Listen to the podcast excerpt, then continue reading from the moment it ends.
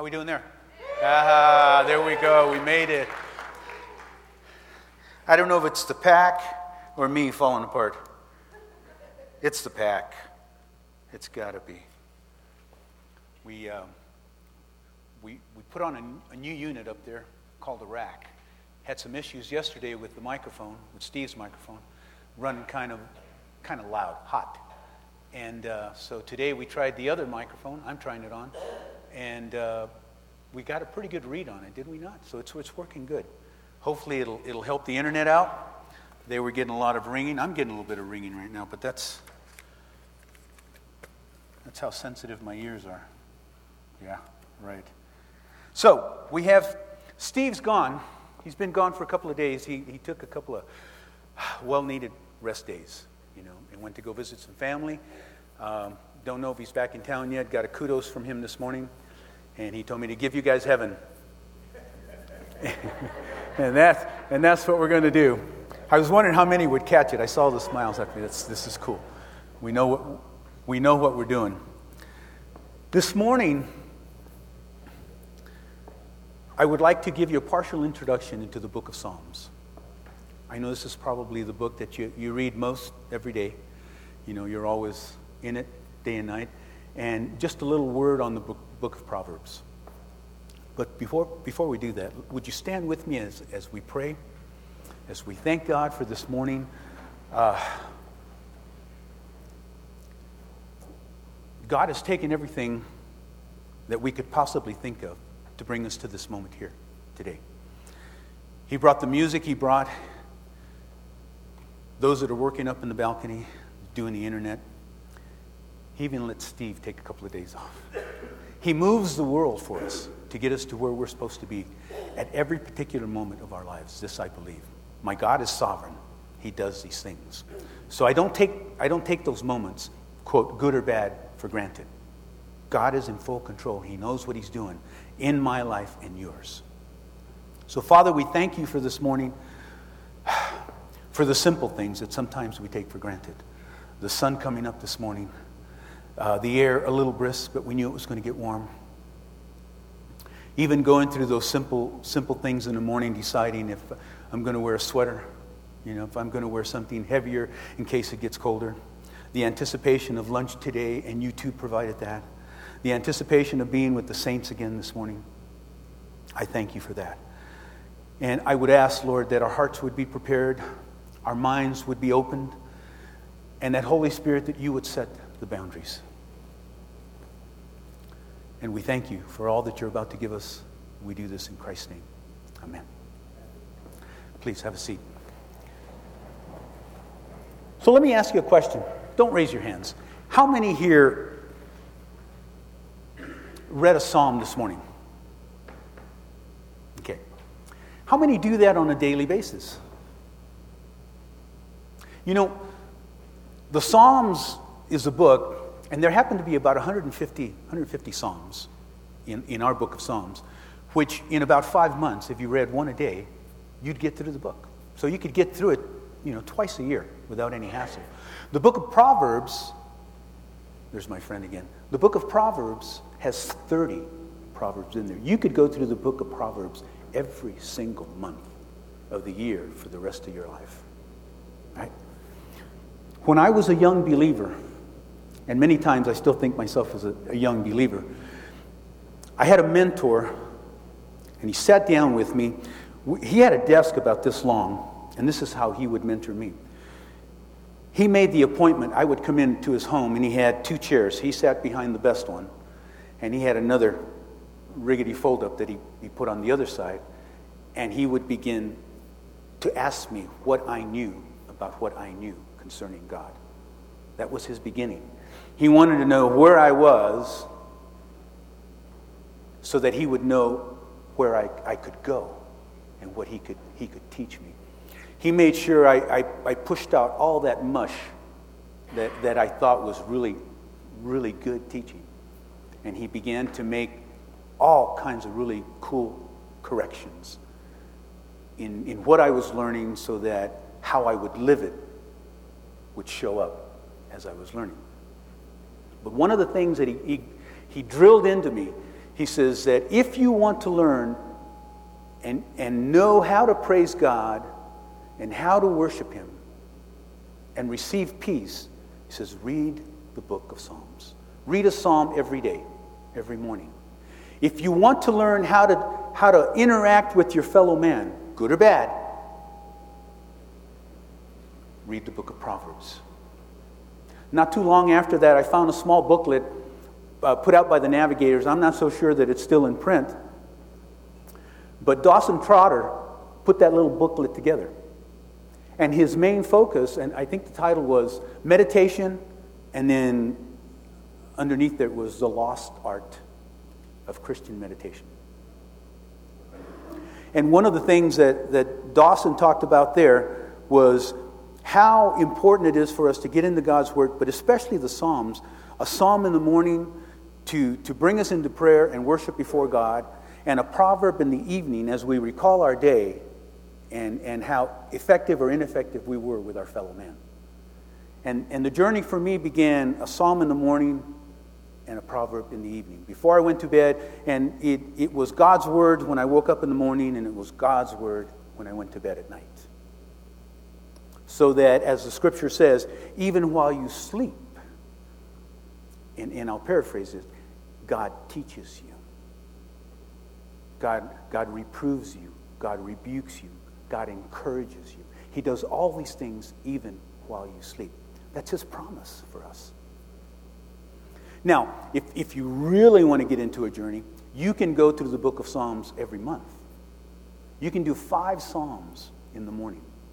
You take Psalm 1, add 30 days to it, go to Psalm 31, add 30 to that, go to Psalm 61, 91, and just carry it on. And you can do five Psalms every single month. You could go through the book of Psalms. And then you do your proverb in the evening.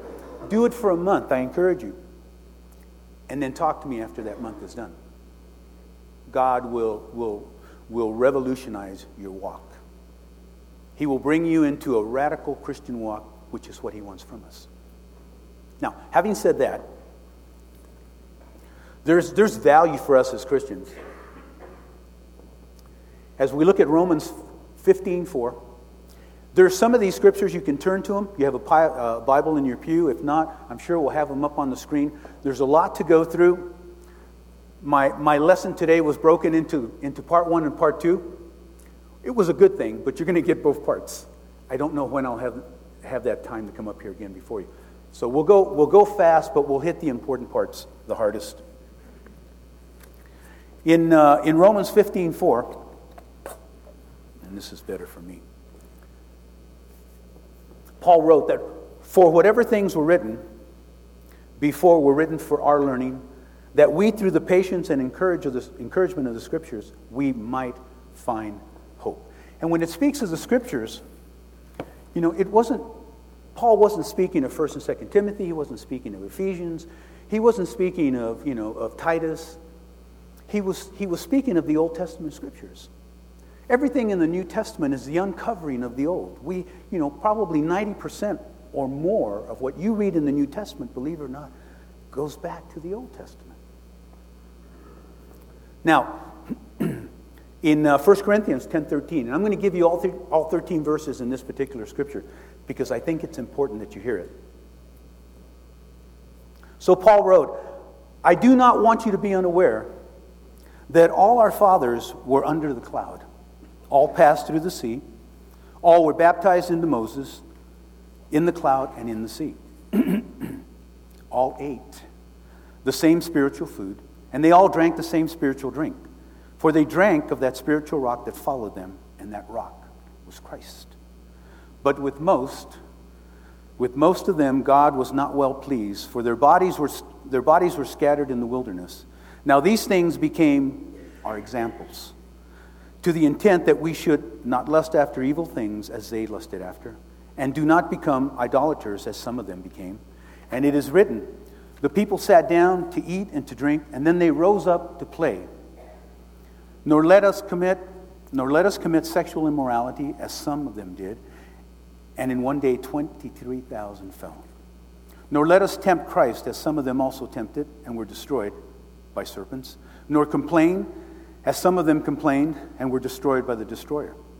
Now, all these things happened to them as examples, and they were written for our admonition upon whom the ends of the ages to come. Let him who thinks he stands take heed lest he fall.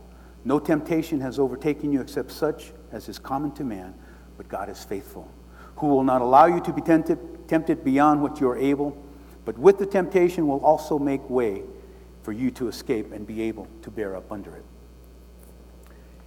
in uh, 1 Corinthians 10 11. And said, all these things, again, happened to them as examples for you and I.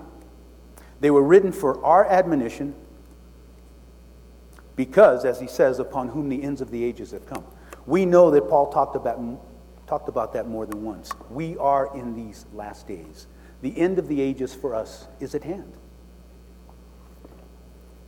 So we who believe ought to act like we believe. Paul reminded Timothy of the importance of the Old Testament.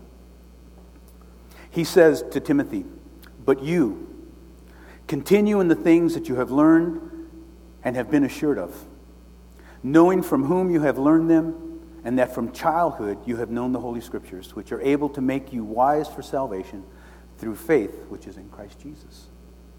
All Scripture is given by inspiration of God and profitable for, and this is in 2 Timothy 3.16.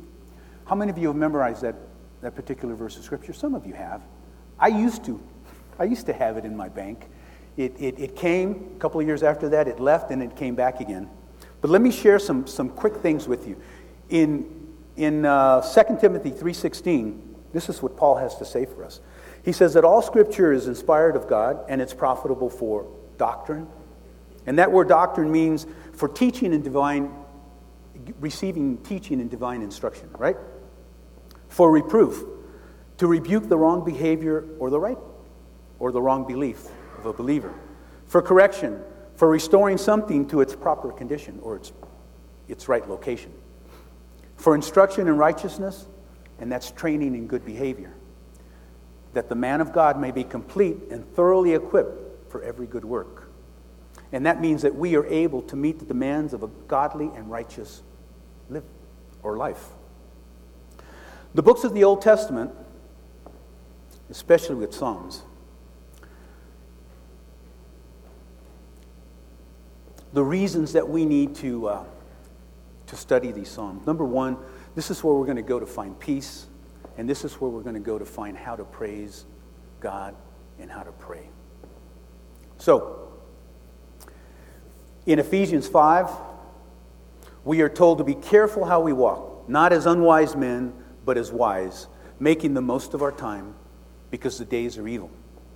I don't know if you wake up in the morning and remember that admonition. I wake up this morning and the remembrance that today, the day is evil. And there are things for you and I as believers to do.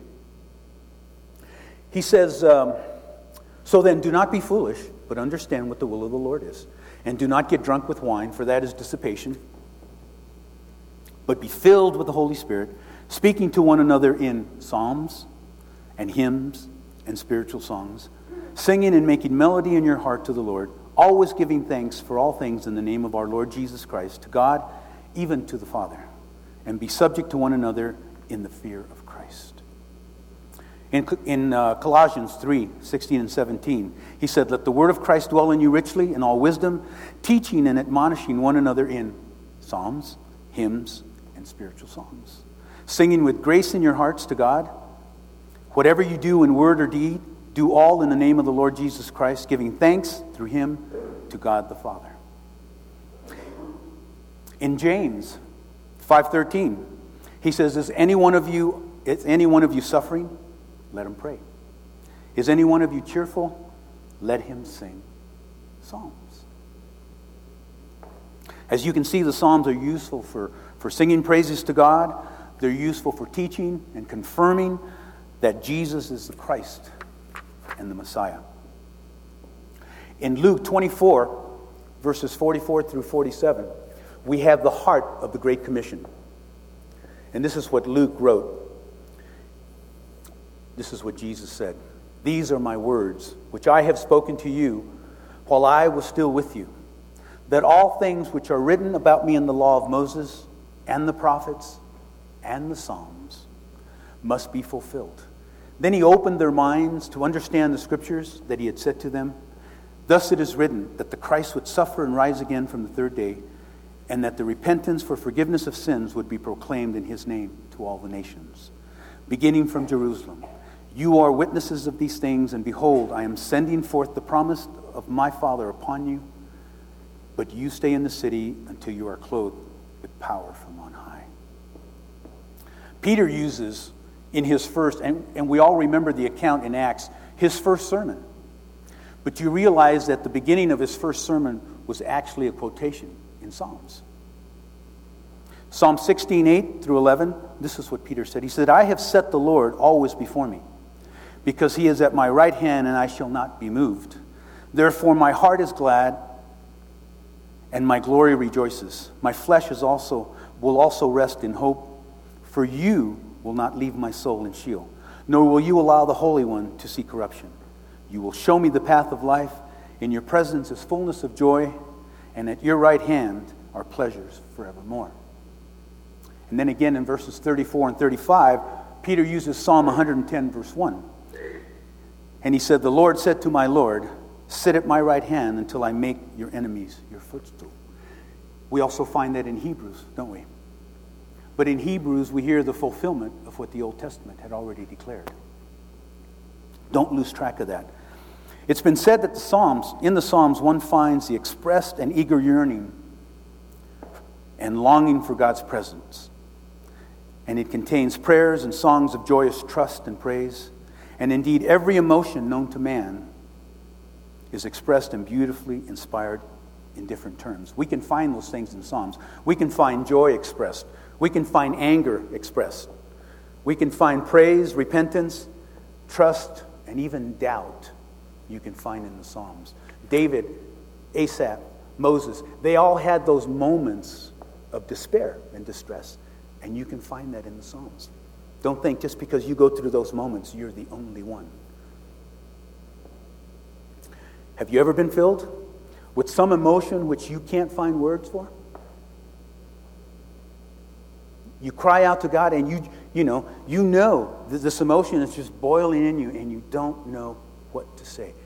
Trust me, go to the Psalms. You will find, God will, God will so, so reward you. You will find those expressions coming out in terms that will edify you, will honor God, as opposed to what our flesh would like to do. Now, This being the case, I would suggest that the Psalms are capable of serving you and me in a couple of different ways. The, Psalm, the book of Psalms can serve us as a hymnal, our own personal hymnal, as we have the Word of God with us. It can assist us as being a prayer book for us. We can, uh, we can use it as, as a book of evidences to strengthen our faith in Jesus Christ. And we can use it as a training guide for living holy and righteous lives before God.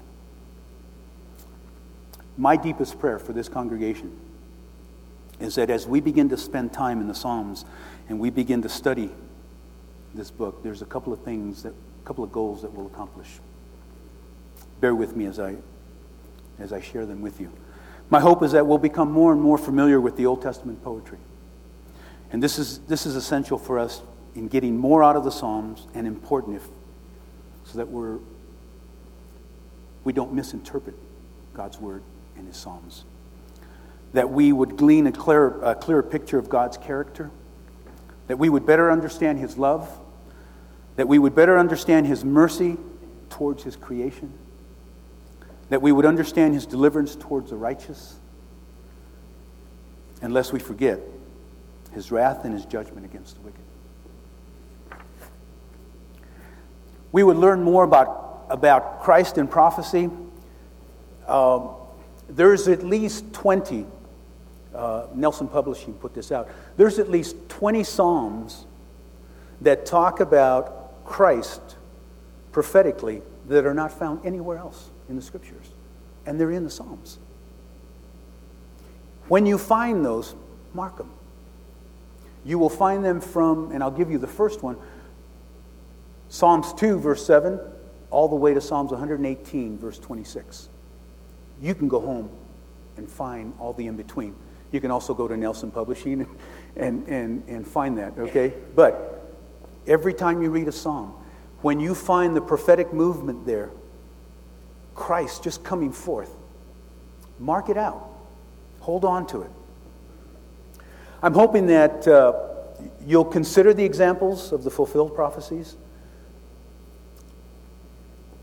that you will, uh, you will find arguments that, that are irrefutable for the inspiration of the scriptures and for the claim that Jesus of Nazareth is the Messiah. There are a few reasons why the book of Psalms should be read and studied by every Christian, and hopefully this study will help us to meet these objectives. The original word, psalm, and I know some of you have, and, and this I understand, for, for the most part, I, I'll, I'll be speaking to the choir. A lot of you know these things, some of you don't. And so bear with me. If it's, if it's new news, great, write it down. If it's old news, take it in and have it refresh your heart. The word psalm in the Greek is the word psalmos. Better get some water. And the word, and I'm not even going to pronounce the Hebrew word, but it's ZMR. So pronounce it any way you want. I didn't have a chance to get to Steve on this one. But the word, the word psalm, psalmos or psalm means to pluck. We have musicians here. Those that play the harp or those that play the bass or guitar, sometimes you finger pick. The word psalm means to pluck. Ironically, David plucked on a harp. Most of the, the lyric poems that are, that are put together are made to be accompanied by a harp or an instrument that you pluck the strings with. We have, um, we have a picture of, of something that, uh, of a harp that David probably used. Close. He probably didn't have the Star of David on there yet, but the configuration of the harp is pretty close, you know, to what David probably plucked as he sang to Saul. And, uh, you know, it was probably light because he had, he had to move quickly from the spears that were coming at him when he was especially singing the psalm to Saul. Uh, we have a picture of a modern day harp. Most of you have seen, some of you have played. And then we have a picture of the harps that most of musicians that I know play. These are my harps coming up. See, I play those harps. And I can do that, and, and I can be I can play those harps and be a psalmist before God. Now, in, in, the, in the pew area, how many of you have hymnals in there? Those hymnals, and they should be in there, you know, some of them are missing, but those hymnals that we have here at Book of Life, those are psalm books. For some, there, there are sacred songs that we've used on and off to sing a cappella or with a piano. Those are, those, are, those are hymns and spiritual songs that we do here together corporately or by yourself if, if you're here in an empty room. In the book of Psalms, God has put 150 Psalms there for us, S- sacred poems, sacred ly- lyrics that you and I can use as prayers and as songs before God. We have, we have psalmists. A psalmist is a composer I had a pastor that that he had such a such a concern of, of, of, of lyrics and music that was written in, in today's culture that he became a, a typical psalmist and he began and, and the man the man knows God's word like nobody's nobody's business. He lived it. He lived everything that he learned from God's word. And he began to write these psalms and he put together, I don't know, hundreds of them. And, and it looked like it was coming out of the book of Psalms, which that was his resource. But he wouldn't write a, you know, two verses and a chorus. He would write, you know, 10, 12 verses. Some of the older hymns that we have, that's what they have. They have nine or 10 stanzas, you know, and all praise to God. And many of them didn't have any, quote, music behind it. They were done a cappella.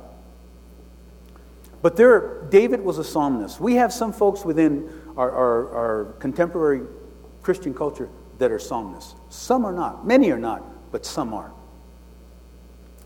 Um, let me give you a little history. Now, before we go there, and if, this is important. In Ephesians 5 15 through 19, and we read part of that already. But another word that uh, it's called uh, Psalmody. Say that 10 times hmm? with, with dry mouth. Psalm, Psalmody is a corporate is a corporate expression in reading in reading a psalm. A good example of that is, is, is Psalm 136. Chris Tomlin did a, did a small, a, a, real small version of that song. In, but in this corporate psalmody is we have, we have sort of a, uh, an SNR. We have a statement and we have a response. The, the psalmist is before the, before, the, before the congregation and he'll, he'll, give out, he'll give out a set of words. And the response from the congregation will always be the same. But the timing issue becomes clearer and clearer as he begins to say, I would say, like, you know, uh, Jesus comes, you know, to Jerusalem riding on a donkey. And you would respond, Right on, King Jesus. And then I would say something else, and you would say, Right on, King Jesus. We do that corporately, and that's a psalmody. I have that exercise available for us before we leave today. Okay? Let's get into a little history. How am I doing on time? A little history. In Exodus 15, verses 1 through 15, I'm not going to read those, but we'll get through this. The oldest Psalms originate probably from the times of Moses, 1400 BC. We have three, three, three Psalms that we know that were penned by Moses. The one that you find in, in uh, Deuteronomy 15 is, is the Song of Triumph after crossing the Red Sea. In Deuteronomy 32 and 33, you'll find that in, in chapter 32 and in chapter 33, for the most part, the entire chapters are his Psalms. He has, very, he has maybe five or six verses of commentary, and then he gets on to the next psalm. And this was a song of exhortation to keep, keep the law after entering Canaan. In Psalm 90, this song was a song of meditation, reflection, and prayer. And this one, Moses penned. Now, after Moses, the writings of the Psalms had its peaks and its valleys. When David came about in 1000 BC, the sacred lyrics attained to its full maturity. The thought for most of us is that David wrote all the Psalms, and he didn't. He wrote about 73, 74 of the Psalms. We have uh, Solomon. Solomon came in after David, and the era of Psalms was pretty much over. After Solomon wrote his, what, 1,005 Psalms, it became the era of the proverb. And he began to concentrate just on writing the Proverbs. Only twice after this did the creation of Psalms rise to any height at all, and only for a short period under Jehoshaphat at 875 BC and again with Hezekiah, 725 BC. So, some of the authors of the Psalms we have David, we have Asaph. If you get a chance in the Chronicles, it speaks of others that wrote the Psalms. There were three particular writers or psalmists that were that, that ran the title of singers. I thought there was only one when I read, read the first portion of Chronicles. But as I read on, later on down the line, about 10 chapters later, Chronicles acknowledged two more that also had the same title. Only those two, and those three guys, guess what their instruments were? Cymbals. Can't figure that one out. But they, they, they, they did the crash with the cymbals of, I think, copper or brass, one of those. But we have in, in 1 Chronicles 16, we have the story of, of, of Asaph. The ark of God, his, so they brought the ark of God and they set it into the midst of the tabernacle that David had erected, erected for it. And then they offered burnt offerings and peace offerings before God. And when David had finished offering the burnt offerings and the peace offerings, he blessed the people in the name of the Lord. And then he distributed to every one of Israel, both man and woman, excuse me, a loaf of bread, a piece of meat, and a cake of raisins. And he appointed some of the Levites to minister before the ark and to commemorate, to thank, and to praise God. Asaph, the chief, and next to him, Zechariah, then uh, Jael, and then a few other folks that I'm not going to mention. And they came with their, string, with their stringed instruments and their harps. But Asaph made music with cymbals. Benaniah and Jeshael, the priests regularly blew the trumpets before the ark of the covenant of God. On that day, David first delivered this psalm into the hand of Asaph and his brethren to thank the Lord. Asaph wrote 12 psalms. The sons of Korah, in 1 Chronicles 26, you'll find, uh, find them all listed and, and what they wrote. We have, uh, I'm not going to go through that. In Solomon's time, at least two Psalms were attributed. It's funny. Solomon, the wisest man on the planet, he wrote 1,005 Psalms, and God says only two of those make an entry into the book. Go figure, huh? So he makes it in there. Moses. Moses has, has one psalm attributed to him, and that's Psalm, psalm 90. Heman was a contemporary of, Damon, of uh, David and Asaph. In 1 Chronicles 6.33, you'll, you can read, said, uh, And these are the ones who ministered with their sons, the sons of the Korahites, were Heman the singer, and the son of Joel, and the son of Samuel. And he wrote one psalm, and that was Psalm 98, or Psalm 88, forgive me. Ethan was another companion. Asaph, Heman, and Ethan were the three that were entitled to singers. Heman wrote Psalm 88, Ethan wrote Psalm 89. And then we have 48 Psalms that are anonymous. Now, there are arrangements in the book of Psalms. Bear with me, guys. The books are broken down into five, five books. The first book, uh, Psalms, uh, Psalms, four, uh, Psalms 1 to Psalm 41, the second book, 42 to 72. Uh, third, 73 to 89. The fourth book is 90 to 106. And the third is 107 to 150. The only thing I want to share with you on this is as you read these Psalms, you'll, the, opening, the opening psalm will always be a praise to God. And if you pay close attention, when you get to the end of that book, there will always be a doxology. If you've never seen that before, this is really cool. At the end of every section, every book, there is a doxology. They say it goes back to, to uh, the, the, the Jewish or Kaddish type of ceremonies, that every time they went to a new section in the worship, they would have a doxology before beginning the next. Just a little tidbit there. We have some, some psalms that are alphabetic, and some that are acrostic. Are acrostic. And the one that, the one that comes to mind is, is Psalm 119. Just a, little, just a little something on 119. The psalmist took, took Psalm 119 and went through the Jewish alphabet from Aleph all the way to the end. The, the real neat thing about it is that every single psalm, about eight verses, every single line begins with that particular letter of the alphabet. For, the, for those that like to write and do poems, take that crazy thing and try to write a psalm that way.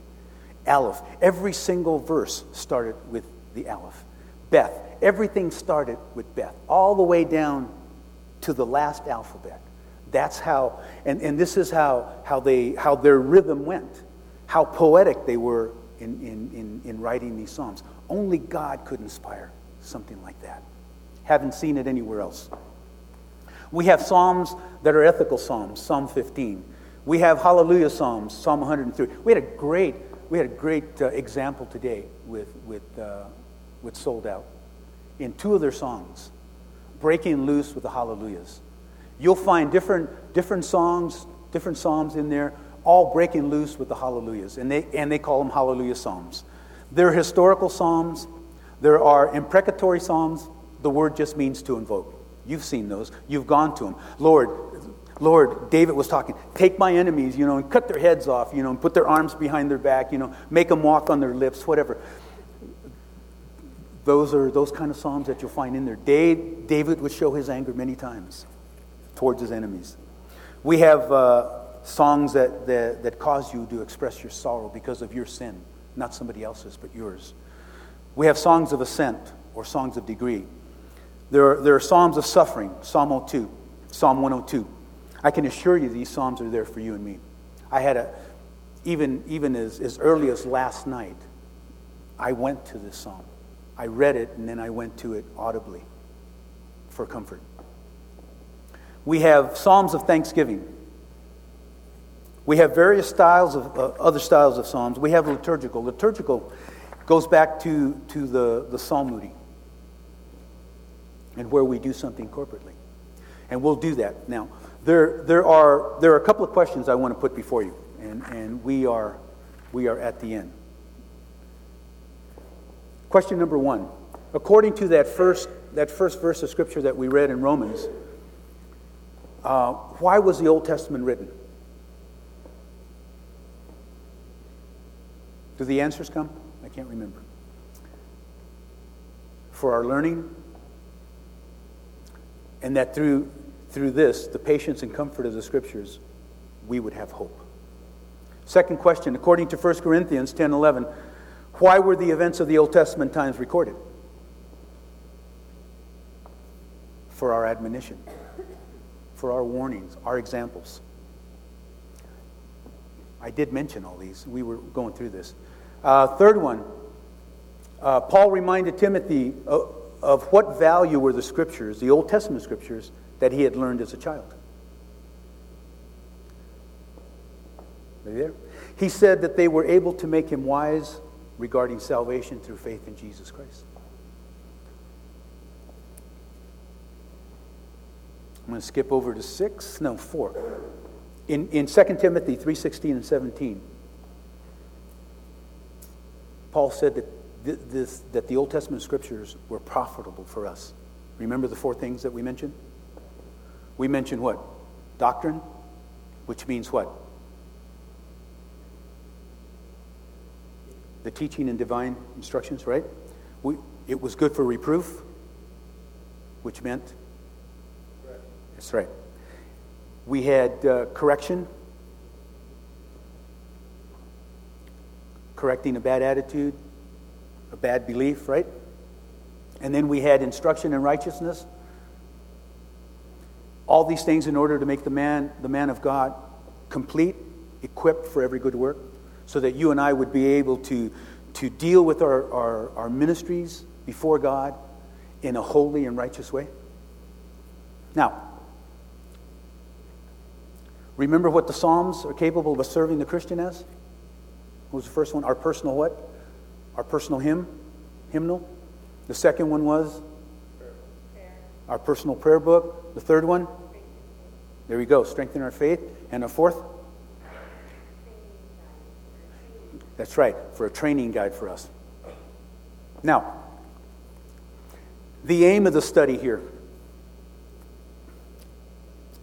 to become familiar with the Old Testament poetry, to develop an appreciation for the working knowledge of the Psalms, to glean a, a clearer picture of God's character, to learn more of Christ and prophecy, and to consider the examples of fulfilled prophecy. Cool? Now, before we leave, everybody, grab a Bible, your own or one that's in the pew. And would somebody please hand me one? And go to Psalm 136. Do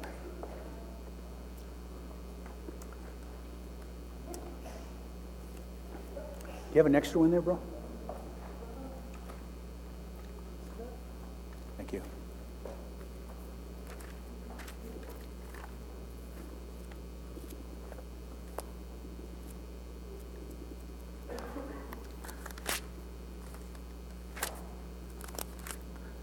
Let's stand before God's Word.